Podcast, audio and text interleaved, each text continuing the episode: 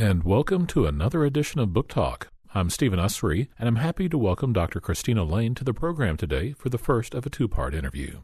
Dr. Lane is a professor of film studies and the chair of the Cinematic Arts Department at the University of Miami.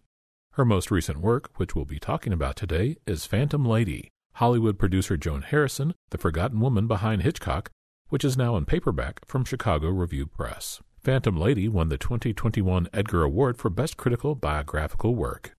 Dr. Lane, women's history in films, especially behind the camera, has been ignored or even kind of covered up in a lot of cases.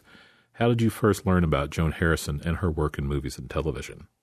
I first learned about Joan Harrison actually through a film course I was taking that was a Hitchcock film course. And I was interested in, in women, and I learned actually about how many different women had been influential in Hitchcock's career. And actually, where I was at the University of Texas at Austin, there was an archive that luckily had some of her files. So when my professor pointed me in that direction and suggested I do a paper on her, I was really excited to do that. But I didn't realize it was planting the seeds for me to write this book, you know, 20, you know, 20, 25 years later. How difficult was it to track down primary source material for this project? That was really difficult, partly because Joan Harrison had already passed away and had not left any any primary, you know, no collection. There were no Joan Harrison papers to speak of. And also I found that it was really the only way to access her was to go through, you know, the the collections of say Alfred Hitchcock, right? Or other kind of big male figures, to be honest with you, that, uh, then were kind of coming at her from an angle.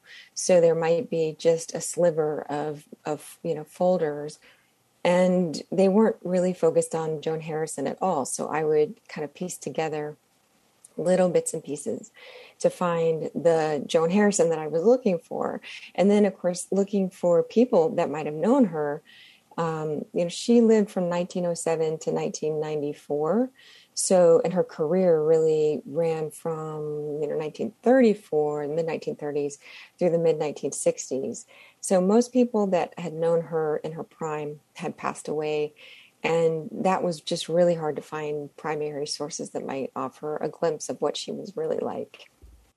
I remember a couple of years ago there was a book about Salka Viertel that had come out. Was there any information in that book? Did that come in time for you to get anything from there? It actually didn't. That came out around the same, you know, maybe just right prior to my book coming out. So, although, you know, Joan Harrison used to go to her house and kind of run in those circles. So, you know, I was kind of enlightened by the fact that they that they would have come into contact with each other, but I wasn't able to use that book, unfortunately. Ms. Harrison was born and raised in England. She had a fairly privileged upbringing although you know, be it the the limitations that women had imposed upon them back then. Yeah, she so right. She was born um, in Guildford, Surrey, about thirty miles outside of London, and she was born to a newspaper family. So she really did have a lot of privilege. She was born into you know upper middle class family with a lot of expectations, really, that she would marry as she said, the boy next door, but kind of the barrister next door. And what she wanted was to go to Oxford, which she finally convinced her parents that she that she could and should go to Oxford.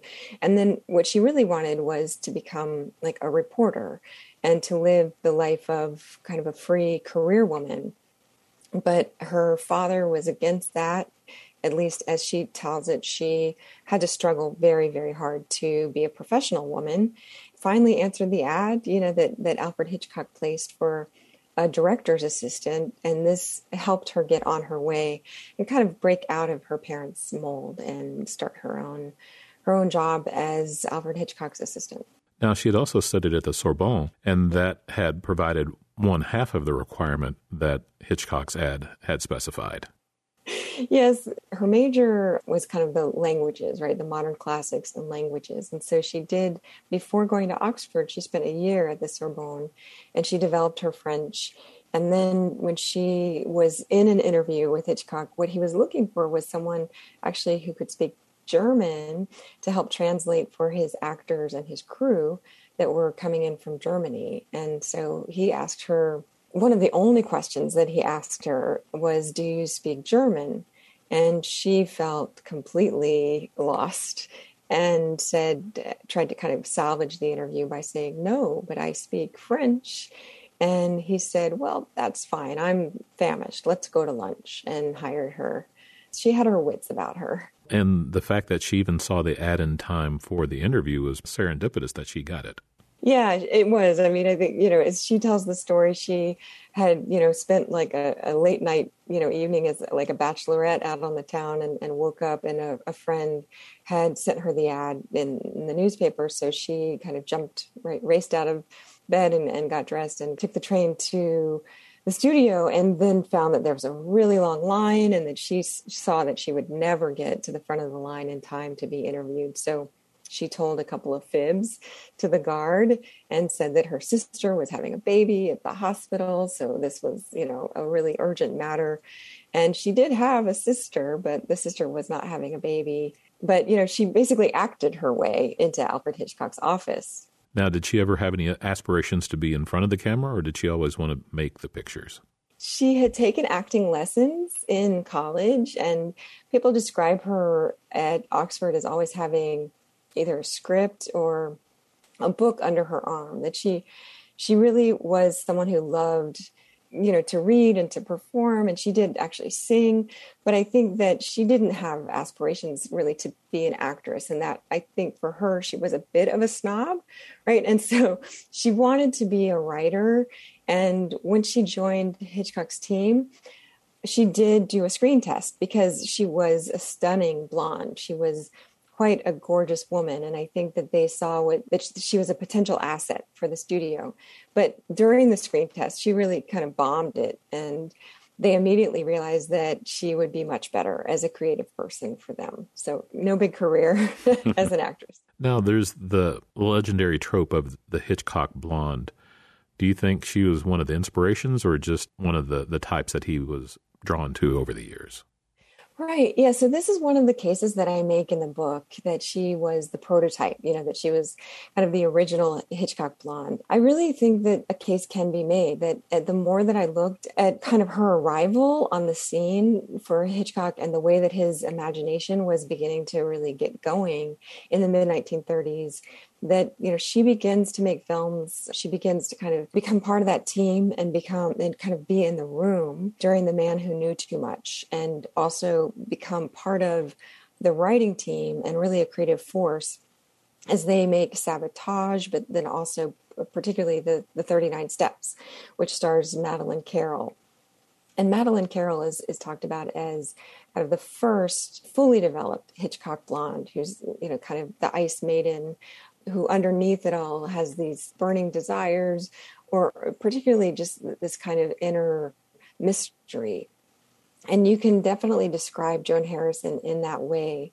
And i talk a lot in the book about how hitchcock probably had you know this kind of inner longing or inner desires for joan harrison that ended up playing themselves out in a lot of his films. You write hitchcock had a, a very complicated relationship with his own sexuality. It, it seemed that he was so repressed in so many ways that it had to find its way somehow or another. And it seems like the movie screen was one of the ways. Yeah, yeah. You know, I'm also kind of following in the footsteps of other biographers of Hitchcock who talked about this that that he was that Hitchcock was at times, you know, asexual. He once referenced himself as uh, saying that he would have been potentially uh, gay if he hadn't, you know, if he hadn't have met Alma Reville, his wife, or married Alma Reville. But I think he's, you know, he was very playful about defining his own sexuality and also very kind of vague about it. And I think that for me, the most interesting dynamic was the one that played out between Alfred Hitchcock and his wife, Alma Reville, and Joan Harrison, because it became clear that he had feelings you know he, he told his one of his fellow writer or one of his screenwriters charles bennett you know there were only two women that i could have married alma reville whom i did and joan harrison whom i didn't. And joan was really part of the family with the hitchcocks. She was within a year or two of working with hitchcock she was traveling with them. She they would travel to italy and france and they would spend evenings together and they would go, you know, to to plays and out to dinner all the time. And when they ended up going to the United States to work, she was the only person professionally that he took with him. So she traveled by ship, you know, with Alma and Hitchcock and his daughter to Hollywood. So I, I find it interesting that that she was practically living with the couple and that Alma saw her in many ways as a sister, you know, as a very good friend. At the same time, Alma Reville had to contend with Hitchcock's obvious desire for Joan Harrison. So this must have been a really complicated dynamic between the three of them. Alma was very instrumental in Hitchcock's work as well. Yes. And Alma Reville definitely, just as far as collaborators go, you know, male or female, Alma Reville was the most important collaborator for Hitchcock. And so, you know, when I talk about Joan Harrison being important, I would definitely put Alma Reville as first. But I think that it's so important even to pay attention to the way that Alma Reville is often ignored. Her story is fascinating that she comes into Alfred Hitchcock's life. She is actually making films several years before Hitchcock is, and they meet at the studio, and he kind of sees her right from across the studio and immediately identifies her as a pro, as someone that he fancies, but also more importantly, as someone who knows a great deal about film. So by the time she ends up making a film with him, which is in the early 1920s, at that time was only about 21 or 22 years old, she had already been an editor She'd already been an assistant director, an assistant producer, a floor director. And so she was writing in the trade press about what makes a good movie and how to be a good filmmaker. And she really imparted a lot of this wisdom on Hitchcock. And they together began to conceive about theories about movie making. And then she consulted, you know, before he made any film, he would consult with her about whether or not he should make it. And during the process, he also used her as an advisor. So all the way through, you know, from the early 1920s through the mid 1970s, she was really important to his work. So when she first started working for them, what were her responsibilities and then how did it grow in the next few years? Right. So when Joan Harrison first began, you know, she's hired as a secretary. And so, you know, the hilarious part about all this, and it's kind of a movie all to itself, I could have made a great movie, is that within just a couple of weeks, Hitchcock realizes that she's the worst secretary he's ever had. and, um, you know, she couldn't type, she couldn't take dictation, she couldn't take notes. And so he fortunately saw that she had all of these other strengths and moved her into what we would now think of as the story department as someone who would read scripts for him, and give him suggestions on on what would make you know kind of what source material would make a great script, what plays or short stories or novels would make good movies for him, which meant that she quickly learned what Hitchcock kind of what kind of a filmmaker Hitchcock was. And she within just a couple of years was helping to write you know scenes and then uh, within you know a short time thereafter she was she could be considered a screenwriter, one of his screenwriters. She may not have been getting formal credits, but she was kind of an equal screenwriter on the team. And then by like 1939, with Jamaica Inn, she earns her first screenwriting credit. And that's a British film. But by 1940, she was actually, you know, she was a, a writer on Rebecca, and Foreign Correspondent, and those are both Hollywood films. And she has actually the distinction. I don't think that anyone has earned this distinction yet of being nominated in the same year for Best Adapted Screenplay and Best Original Screenplay, both in the same year with Rebecca and Foreign Correspondent, which just shows you how quickly she rose in terms of her power with Hitchcock. Yeah, yeah that run of Rebecca, Foreign Correspondent, and Suspicion, I can't think of very many other three movies in a row from any creative team that could top that run. I agree. Yes, I agree. Yeah, and and to think, you know, that they're putting these out so quickly, right? And I think Foreign Correspondent had like over 11 writers, you know, on them, on, on that script. And so one of the things that Joan Harrison was doing was really functioning as a producer, as today what we would call a creative producer, because she's helping to make sure that the vision of the film is coherent and kind of um, corralling all of these writers as they rotate in and off script. So foreign correspondent would have been a really busy project, but she's the person who's making sure that it that it from beginning to finish is is a coherent and seamless film. It was her kind of eye for where the story might lie in a bigger work with Young and Innocent that I thought seemed to be like a real pivotal point in her career. Yeah. So if you were to look for kind of the first film that within Hitchcock's oeuvre that, you know, is a Joan Harrison film, so to speak, is really has her signature on it. I definitely would say Young and Innocent, which came out in 1937, has all of these marks of her interest. That was the first film that she took to, or, you know, the first project that she took to Hitchcock and said, you know, I really want this to get made. You, you really have to pay attention to this Josephine Tey novel so she really developed that one helped adapt that one. And it it's a it's a film that focuses you know on this young woman who's really in her teens and she's the daughter of a police and you know a constable. But she sets about kind of solving solving the mystery. So it takes a book that doesn't necessarily focus very much on the daughter's perspective and as joan loved to do you know turns turns it into kind of a female detective story I went back and watched Young and Innocent, and that's one of the Hitchcocks I, I, hadn't seen before. I'll have to say it wasn't quite the, the slick experience that his, his later films are. No, right. No, it, it's it's not, and it's you know it's kind of a, a, a rough, not you know an unpolished gem, I would say. So you could see he's still working out. You know, he's still working out his formula and his filmmaking. Also, the teamwork, right? The teamwork is also a bit rough. So I really think it takes until the late 1930s and the early 1940s for for the slick, smooth filmmaking to show. But the other thing that you have in play is the budgets, you know, the production budgets. And so a lot of the films that Hitchcock would make in that period of the, you know, kind of 1935 to 1939 are also rough because of that. We'll talk about the movie that provides the title for the book, Phantom Lady, a little bit later.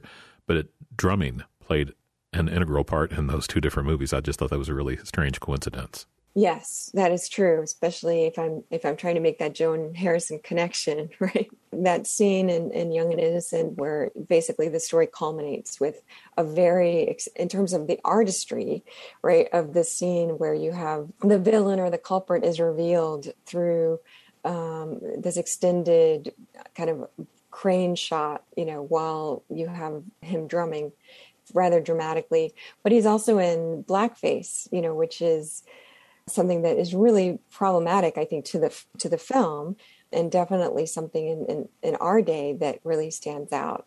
And I'm not quite sure in their day what they, you know, what they were making of, of this by putting, by kind of masking the culprit, you know, in, in blackface and having his eye twitch, you know, behind the blackface as being kind of the big, the big sign that he, that he's the bad guy believe it or not, until like the late 60s, early 70s, there was a British television show called The Black and White Minstrel Show, and they still did blackface well until the late 60s, early 70s. Right. Yes. Yep. Also, there's a, a hilarious scene where a pair of glasses are the ultimate disguise and an escape, and it was I thought it was really funny. Yeah. Well, you've seen the film more recently than I have. Mm. So, is this at the uh, the party or is this... Uh, it was during the I think the arraignment of the, the young man. Right. Yeah. Yeah. And he picks up the glasses from his attorney exactly to escape the the trial. That's right. It worked for yeah. Superman. exactly. so, how did she actually start to integrate into the the official writing of the these films? Yes. Yeah, so she, you know, it, it started kind of scene by scene where she would choose. She would come in for particular scenes, and she was known for paying great attention to character and she actually, I think, um, saw that Hitchcock was particularly skilled at what we call kind of uh, kernel moments, right? Or very individual moments. He would like to see things particularly big, kind of the big scenes. And so where he, he, he wasn't that skilled was stringing everything together and seeing how you fit every moment into a long storyline. And also, he would readily admit he wasn't particularly interested in deepening the characters and finding their character arcs. Whereas this is the reason that Joan Harrison, you know, that this was her reason for living. She had grown up on reading novels and she cared about character more than anything else. So she would generally pick or be drawn to one or two characters within a script and use those scenes to, to deepen them or, or give them dimension. And eventually, she went from writing, you know, individual scenes to kind of focusing on an entire screenplay, but also I think she very, you know, by the time you reach 1938 with The Lady Vanishes, which is only about three to four years after she's begun, she really did step back into that producer role where she's working with people and making sure that the screenwriters on the job were kind of all the nuts and bolts are working and that all the pieces are fitting together. She was a big picture kind of person. In your watching of the Hitchcock films and in the research for this, did you notice a shift from the characterizations that she was able to provide in her screenwriting to what Hitchcock had directly after she left the, the group? You know, I mean, I, I would definitely, I would not make any um, leap such as to say that suddenly you know the characterizations like got more superficial or got you know less interesting after she leaves because his work right after she leaves is really quite incredible. You know with something like shadow of a doubt that's one of his best films both in terms of the the men and the women in, in those films are really well drawn so I, i'm not sure that there's a lack of continuity for example or some major shift but by that same token, I also know that she was continuing to give him advice and they were continuing kind of that ongoing conversation that they'd always had. So it's not as though she like left 100%. She just wasn't working, you know, like under him anymore when she was working on her own on her own thing. So I think like the more interesting contrast really is that she starts to when she turns to her own work, she she looks at different character facets you know so she's interested in in different characters. But he kind of continues to take that like the teresa wright character looks a little bit like the nova pilbeam character that we've seen in in young and innocent and the man who knew too much but just much more fully fleshed out. So with rebecca a top novel of its day from daphne du maurier how do you think the adaptation she worked on compares to the original novel you know, I think one of the things that that happens when they're adapting Rebecca is that they're subject to censorship and the, the Hollywood censor, censorship body, the Production Code Administration, is really rigid at that time. So one of the most important points in Rebecca is that the you know the main character in terms of the, the male the male the husband the main character Maxim de Winter is is basically a murderer you know not to spoil anything but but in in the novel he's he he he really did even if there are extenuating circumstances he killed his wife Rebecca you know? And so they can't let that happen in the in the film. And they also have this dilemma of how they're going to represent Rebecca. They know that they don't want to show her on screen. Then how are they going to create this, you know, super overpowering force where we feel that Rebecca is there and we kind of envision a Rebecca, even if she's not embodied by a character. So those are some of the major kind of dilemmas that they had while writing.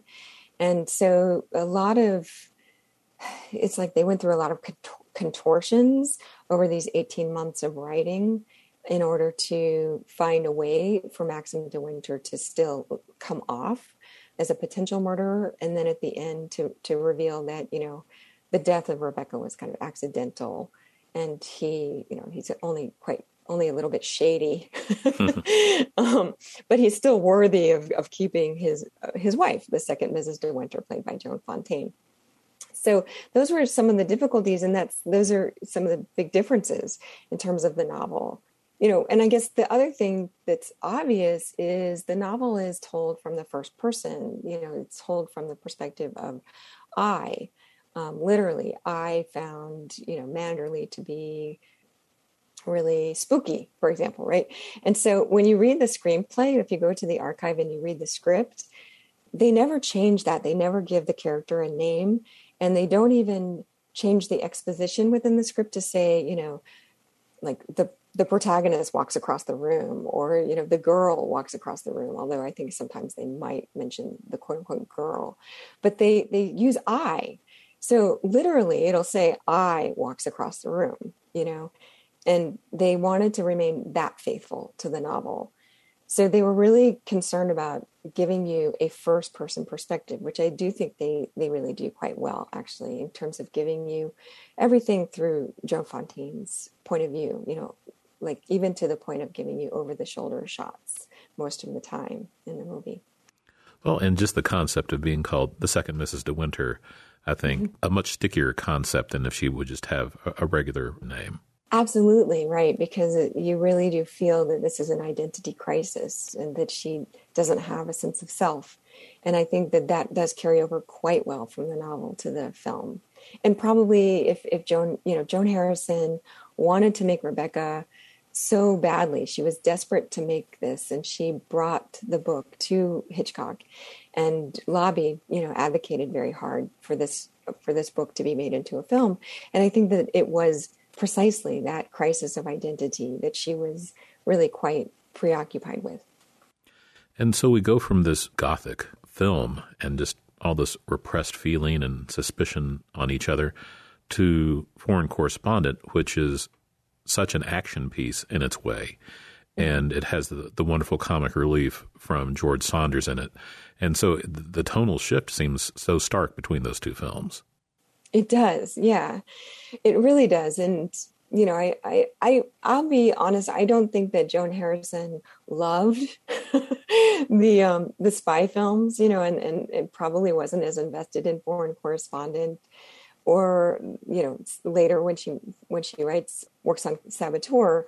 I think that she tried as much as she could to focus on the kind of you know the rapport between the couple and the way in which the way in which uh, Joel McCrea's character kind of interacts with with Laraine Day and kind of learns, you know, kind of who he is through the journey that he takes. So she's interested in it from these perspective, the perspective of, of character and through the romp, right? The kind of romp that he takes with this potential partner.